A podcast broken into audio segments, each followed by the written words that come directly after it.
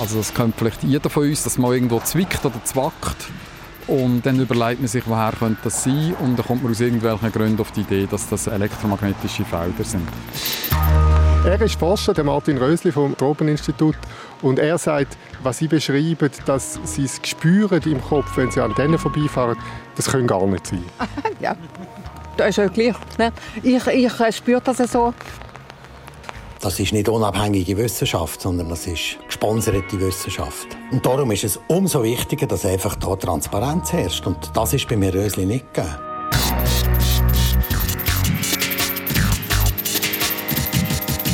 Die Attacke auf den Mobilfunkpapst. Ihr hört den zweiten Teil von dem Podcast aus der SRF Wissenschaftsredaktion.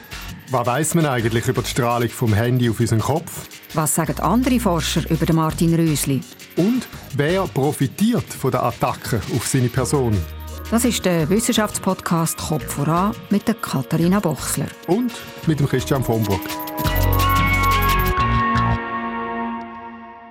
Wir wollten von euch wissen, wie es euch geht. Macht euch Mobilfunk Kopfweh und Strahlung Angst oder beides? Oder findet ihr das alles ganz einfach überspannt? Der Rücklauf war einmal ziemlich mager. Ja, da muss man sagen, mehr als bescheiden. Ich hatte den Eindruck, in der wissenschaftsaffinen Community ist da gar kein großes Thema. Die Meinungen scheinen gemacht. Übertrieben, sagt die Angst, hat der Rolf Kern auf Facebook geschrieben. Und er hat mit dem Post gerade ein paar Likes bekommen. Und dann hat uns noch eine Frau geschrieben, die gesagt hat, sie kommen immer ein warmes Ohr über beim Telefonieren. Das war dann jemand. Das passiert mir auch die wenigen Mal, wo ich telefoniere. Was sagt da eigentlich die Wissenschaft dazu? Äh, das ist kein falscher Eindruck. Wenn man eine halbe Stunde telefoniert, dann erwärmt sich so im Durchschnitt um knapp zweieinhalb Grad. Das zeigt eine Studie aus dem Jahr 2005. Aber der Anteil, wo die elektromagnetische Strahlung vom Handy an deren Erwärmung hat, die liegt nur bei äh, 0,1 bis 0,2 Grad. Also ein Bruchteil davon. Und da liegt weit, weit unter dem Grenzwert. Warum genau ist eigentlich das Handy auch ein Ohrenwärmer? Der grösste Teil, etwa 1,5 Grad, ist die Isolation. Also die Abdeckung äh, von deinem Ohr durch das Handy. Mhm. Wie wenn du eine Kappe hast eigentlich. Und nochmal etwa halb so viel wird dann verursacht durch den Strom von der Batterie, wo die in deinem Handy verbraucht wird und das Handy drum aufheizt. Also wenn du keine Kappe dabei hast, nimmst du das Handy für. ja, oder zwei, dann hast du äh, auf beiden Seiten warm so. Das heißt, das Handy selber ist viel die grösser Strahlenquelle als jede Antenne. Ja, da ist es so. Und da hat es auch innerhalb von der Wissenschaft eine Verschiebung gegeben. Ich bin ja mit Martin Rösli unterwegs gewesen, auf einem Spaziergang von Antenne zu Antenne. Er forscht am Tropen und Public Health Institute zu Basel und er ist in den letzten Jahren so etwas wie der Schweizer Mobilfunkpapst geworden. Er hat mir geschildert, wie sich auch sein Fokus mit der Zeit verschoben hat. Als ich in die Forschung eingestiegen bin, habe ich zuerst vor allem so Luftbelastungssachen gemacht und, und einfach gefunden, das war vor 20 Jahren, da ist wirklich Mobilfunk plötzlich sehr verbreitet worden. Da gibt es praktisch keine Studie und das muss man doch genauer wissen, wenn es so viele Leute gibt, die jetzt das plötzlich brauchen. Und, und von dem her habe ich das sehr nötig gefunden, dass man da genauer hinschaut. Also durchaus, wenn ich da richtig verstanden mit dem auch äh, kritischen Hintergedanken, mal schauen, ob es äh, mögliche Schädlichkeit gibt. Ja, auf jeden Fall. Oder? Also ich glaube, kein Forscher, der Forschungsfreiheit hat, wie wir das hier haben an den Universitäten, würde jetzt etwas untersuchen, wo er denkt, das weiß er alles schon, das ist alles schon klar und da sieht man sowieso nichts. Oder? Haben Sie denn eine Ahnung gehabt? Also sind Sie davon ausgegangen, äh, da finden Sie früher oder später etwas? Ja, es ist immer so, so ein beides. Oder? Auf der einen Seite versuche ich natürlich als Forscher möglichst distanziert auf die Sache zu schauen und mich zu überraschen, was man sieht, also wie nicht eine starke Meinung zu haben. Auf der anderen Seite versucht man natürlich schon Hypothesen zu generieren. Und als ich angefangen habe, habe ich zum Beispiel mich sehr damit beschäftigt, was mit diesen Antennen ist, weil man dort permanent exponiert ist und sehr lang. Und habe vor allem in diese Richtung geforscht und habe mir durchaus vorstellen dass man da etwas findet, vielleicht auf den Schlaf, ähm, je länger ich geforscht habe, habe ich gemerkt, dass eigentlich die Belastungen am Kopf so viel stärker sind durch das eigene Handy, dass ich auch mehr in diese Richtung gegangen bin und auch mehr in diese Richtung versuche, Sachen zu sehen. Und da sieht man ja auch gewisse biologische Effekte zumindest, also dass Hirnströme ähm, können leicht anders sein, wenn man bestrahlt ist oder nicht bestrahlt ist. Also da sehe ich jetzt vielleicht eher eine biologische Basis, wo man nachher auch noch etwas anderes könnte sehen.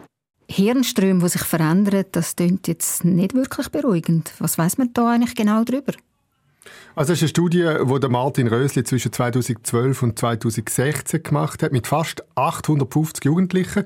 Und die sind zweimal im Abstand von einem Jahr genau untersucht worden. Man hat geschaut, wie fest sie ihr Handy genutzt haben, wie viel Strahlung sie ausgesetzt sind und wie sich in dem Jahr ihre kognitive Fähigkeit entwickelt hat. Und dabei hat es eine dicke Überraschung gegeben, sagt Martin Rösli. Also bei denen, die mehr Strahlung hatten, ist die Entwicklung des Gedächtnisses, die in diesem Alter eigentlich immer noch besser wird, ist weniger schnell als bei den anderen. Also das Handy am Ohr macht das Hirn lahm. ja, so schnell darf man den Schluss allweg nicht ziehen. Aber der Martin Rösli hat dann einen weiteren Kniff gefunden, um dem Befund nachzugehen. Er hat Rechts- und Linkshänder unterschieden, also geschaut, wer das Handy wo an den Kopf gehabt hat. Rechts haben wir unser räumliches Gedächtnis und links unser verbales Gedächtnis. Und man hat tatsächlich eine gewisse Tendenz gesehen, dass die Rechtshänder eher das räumliche Gedächtnis betroffen ist und bei den Linkshändern, die das Handy links brauchen, eher das verbale Gedächtnis. Es sieht also so aus, als hätte Strahlung einen Einfluss auf die jeweilige Hirnhälfte, je nachdem, an welches Ohr die Jugendlichen ihr Handy angekippt haben. Und was heißt das jetzt genau? Also, hey Kids, je nachdem, mit welchem Ohr das ihr telefoniert, kommen ihr im Deutsch oder in der Geometrie schlechtere Noten über. Und jetzt? Ja, du hast recht. Ich habe dann natürlich den Martin Rösli äh, auch gefragt, weil es ist doch, ähm, wie soll ich sagen, es klingt beunruhigend, wenn er äh, da herausgefunden hat. Aber er bleibt auch da ganz der nüchterne Wissenschaftler. Also man schaut sehr viele verschiedene Sachen an und sieht jetzt diesen Effekt. Und das ist natürlich immer die Frage, ist jetzt das einfach Zufall? Weil wenn man 20 Sachen anschaut, dann ist ein Zufallsbefund statistisch zu erwarten. Oder steckt da etwas dahinter? Und darum müssen wir das jetzt genauer abklären. Aber das ist gar nicht so einfach, weil seit dieser Untersuchung hat sich die Handytechnologie weiterentwickelt. Die Strahlenbelastung vom Handy hat abgenommen, auch weil die Abdeckung vom Netz besser geworden ist, also weil es mehr Antennen gibt unterdessen. Und jetzt im Moment läuft eine weiterführende Studie mit Erwachsenen, wo der Martin Rösli versucht, mehr zu dem Thema herauszufinden. Und wenn ich jetzt wette, die Strahlung von meinem Handy verkleinern, was müsste ich machen? Ja, da gibt es eigentlich einfach zwei einfache Regeln. Dort telefonieren, wo man einen guten Empfang hat und mit Kopfhörer telefonieren. Das Verrückte ist ja, wenn man den Abstand zwischen Handy und Kopf verdoppelt, dann halbiert sich schon die Strahlenbelastung. Und was viele Leute auch nicht wissen, das Handy, das super guten Empfang hat, im Vergleich zu super schlechtem Empfang, zumindest bei 3G und 4G, ist das, kann bis eine Million Mal mehr oder weniger stark strahlen. Also man kann sich selber wirklich recht gut schützen, wenn man auf der vorsichtigen Seite bleiben der Martin Rösli sagt, es gäbe durchaus verschiedene Felder, wo man noch mehr Abklärungen können machen und auch soll machen. Aber, sagt er, verglichen mit anderen Umwelteinflüssen, die er ja auch untersucht, stößt man ganz neu mit anders. Wenn man in der Schweiz nur schon die Feinstaubgrenzwerte in den zehn grössten Städten einhalten könnte man jedes Jahr 300 vorzeitige Todesfälle verhindern. Oder? Und beim Mobilfunk ist man in einer ganz anderen Situation, dass man eigentlich dort, wo man Effekt beobachtet, dass man zusätzlich noch Sicherheitsfaktoren drin hat und dass Grenzwerte tiefer sind als dort, wo man Effekt beobachtet hat. Also beim Mobilfunk sind Grenzwerte so tief, dass man keine gesundheitlichen Auswirkungen feststellen kann, während beim Lärm und beim Feinstaub auch dann noch geschwächte Leute vorzeitig sterben, wenn Grenzwerte eingehalten werden. Das heißt im Klartext, der Kampf für saubere Automotoren oder leisligere Eisenbahnwege, der würde sich für unsere Gesundheit viel mehr lohnen als der Kampf gegen 5G-Antennen.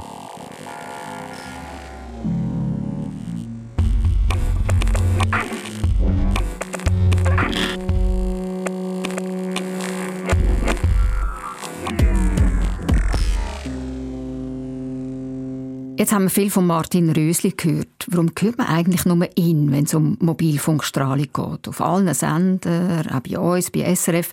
Gibt es eigentlich keine anderen Mobilfunkexperten? Mal, gibt es schon, aber es werden immer weniger, muss man sagen. Da hat mir der Jörg Leuthold erzählt. Er ist äh, Professor an der ETH und forscht selber auch an elektromagnetischen Feldern.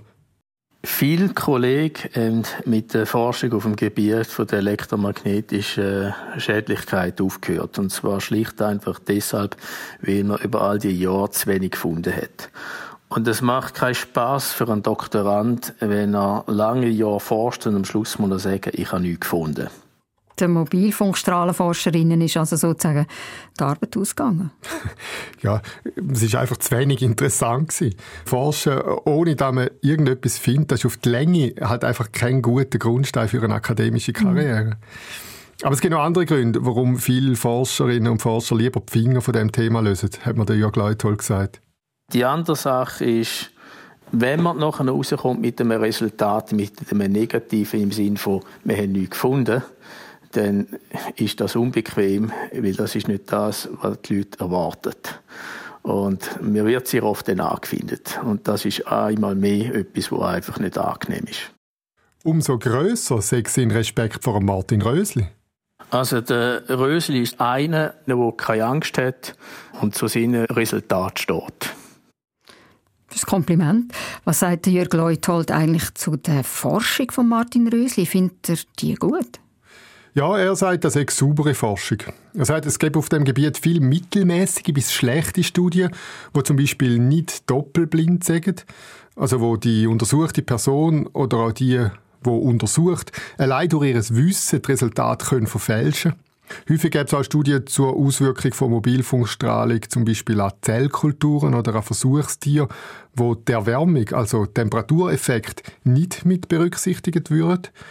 Der Martin Rösli aber der berücksichtigt all diese Sachen und er sei in keiner Art und Weise gekauft von der Mobilfunkindustrie, sagt Jörg Leuthold.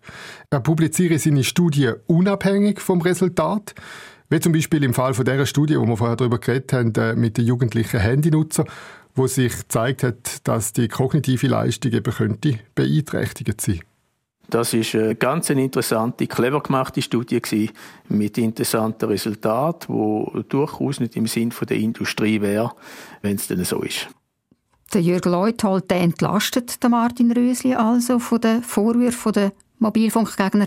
Aber die würden ja jetzt vermutlich sagen, ja, der Jörg Leuthold, der sitzt eben im gleichen Boot, der profitiert doch von der gleichen Geldquelle. Wie schätzt du das ein, Christian? Ja, das wäre auch das Argument. Und ich muss sagen, also grundsätzlich ist das sicher ein heikler Punkt, wo man genau anschauen muss. Wie viel ist denn jetzt dran am Vorwurf der Intransparenz? Also daran, dass die Mobilfunkfirmen der Forschung Geld geben und so können Einfluss nehmen auf die Forschungsresultate. Also so im Stil, wenn denen die Resultate nicht passen, dann könnten sie einfach die Hahn zudrehen. Ja, also da muss man vielleicht grundsätzlich dazu sagen, der Martin Grössli ist in verschiedenen Stiftungen und Beratungsgremien. Aber kritisiert wird in erster Linie die Forschungsstiftung Strom- und Mobilfunkkommunikation. Ich habe geschaut, wie das dort geregelt ist, äh, da mit dem Geldfluss, und ich muss sagen, ich sehe da keine Transparenz. Aber warum zahlen denn jetzt Mobilfunkfirmen überhaupt Geld in diese Stiftung? Ja, dahinter steckt die Idee vom Verursacherprinzip. Swisscom, Sunrise oder Huawei, die machen Geschäft mit dem Mobilfunk. Sie verursachen mit dem Geschäftsmodell Strahlung. Und da muss ich sagen, finde ich es eigentlich nichts als gerechtfertigt, wenn die auch an die Untersuchung, ob uns die Strahlung könnte schaden, wenigstens zum Teil mitzahlen und nicht alles an der öffentlichen Hand hängen bleibt. Wie wird denn jetzt geschaut, dass nicht die Firmen sagen, wo die Forschung durchgehen soll? Also welche Resultate man zum Beispiel veröffentlichen soll und welche dass man lieber in der Schublade behalten es wird da innerhalb von der Stiftung einfach getrennt. Auf der einen Seite gibt es äh, in der Forschungsstiftung für Strom und Mobilfunk einen unabhängigen wissenschaftlichen Ausschuss, die Wissenschaftler die entscheiden, in welche Forschungsprojekte das Geld fließt. Das sind in der Regel so etwa 100.000 bis 200.000 Franken pro Projekt. Und daneben gibt es dann den Stiftungsrat, wo übergeordnete strategische Entscheidungen trifft. Dort sind Hochschulvertreter dabei, eine Person aus der Mobilfunkindustrie, aus der Krebsliga und andere NGOs und Leute von der Bundesbehörde. Und in dem Stiftungsrat ist der Martin Rösli jetzt acht Jahre dabei gewesen. Und ich muss sagen, ich, ich sehe da keinen Interessenskonflikt, so wie es ihm vorgeworfen wird. Für mich haben die Vorwürfe in dem Brief von diesen 22 Wissenschaftlern aus aller Welt, die es an den Bundesrat geschickt haben, keine Hand um Fuß. Hat der Bundesrat eigentlich seinerzeit eine Antwort auf den Brief? Also der Martin Rösli, der hat eine bekommen, hat er mal gesagt. Der Bundesrat hat ihm den Rücken gestärkt. Er darf weiterarbeiten.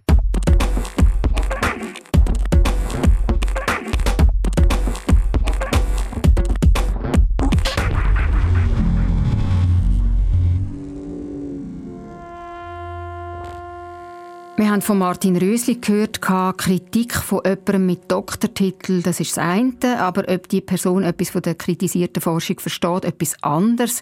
Das haben wir ja auch ganz ähnlich jetzt mit den Corona-Skeptikern erlebt. Lange nicht jeder Doktor versteht etwas von Viren. Wenn wir jetzt einmal zurückkommen zu dem Brief an den Bundesrat, die 22 Wissenschaftler aus aller Welt, die sich mit dem Schreiben gegen Martin Rösli gewehrt haben oder gegen ihn angeschrieben haben, was weiß man über die 22 Leute? Ja, also da gibt es zum Abschluss von dieser Geschichte nochmal eine ziemlich interessante Wendung.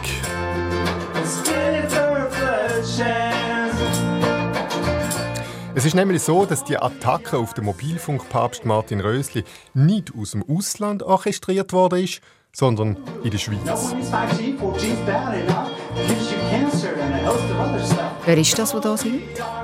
Das ist der Reza Ganchavi, Anti-5G-Aktivist, IT-Fachmann und ein Mann mit einer offensichtlich musikalischen Ader. Er kommt ursprünglich aus dem Iran, ist in Amerika aufgewachsen und lebt jetzt schon recht lange in der Schweiz. Und er kämpft sehr aktiv gegen Mobilfunkstrahlung und jetzt gegen 5G.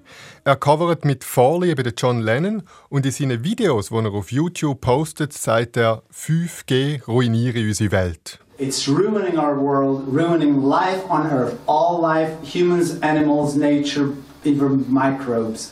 Menschen, Tiere, sogar Mikroben machen 5G kaputt.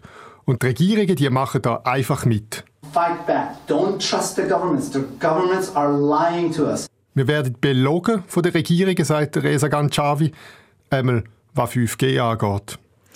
Okay, das klingt jetzt ziemlich heftig. Hast du auch mit dem Reza Ganjavi geredet? Ja, ich habe mit ihm geredet und er hat mir bestätigt, dass das seine Idee war, den Brief über die angeblichen Verstrickungen von Martin Rösli zu schreiben. Er habe Kontakt aufgenommen zum Dr. Lennart Hardell zu Schweden. Das ist ein unterdessen pensionierter Onkolog, der sich intensiv mit Mobilfunkstrahlung auseinandergesetzt hat. Er ist der erste Unterzeichner von dem Brief und die anderen Unterzeichner das sind mehr oder weniger ihm seine weltweiten Freunde und Forschungskollegen in dieser Sache. Oh,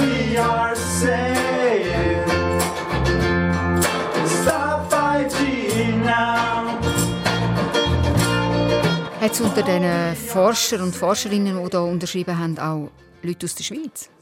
Nein, es hat keine Wissenschaftlerinnen und Wissenschaftler aus der Schweiz dabei. Aber neben dem Reza Ganchavi ist noch ein anderer Anti-5G-Aktivist mit involviert. Gewesen.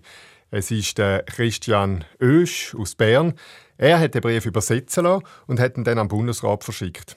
Aber die beiden Aktivisten, also der Reza Ganchavi und der Christian Oesch, die haben sich unterdessen überworfen und wollen jetzt nichts mehr miteinander zu tun haben.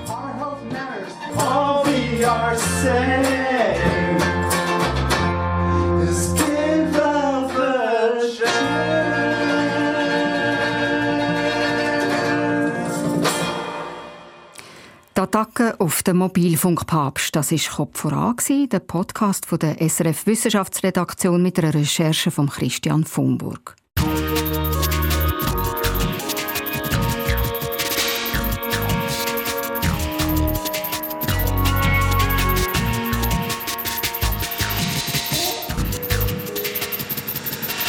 Das nächste Mal bei Kopf voran geht es um Sucht, genauer um die E-Zigaretten. Am Drücker ist dann Irin Dietschi.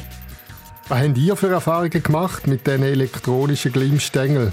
Habt ihr angefangen mit dem Vapen und nachher richtig rauchen? Oder umgekehrt?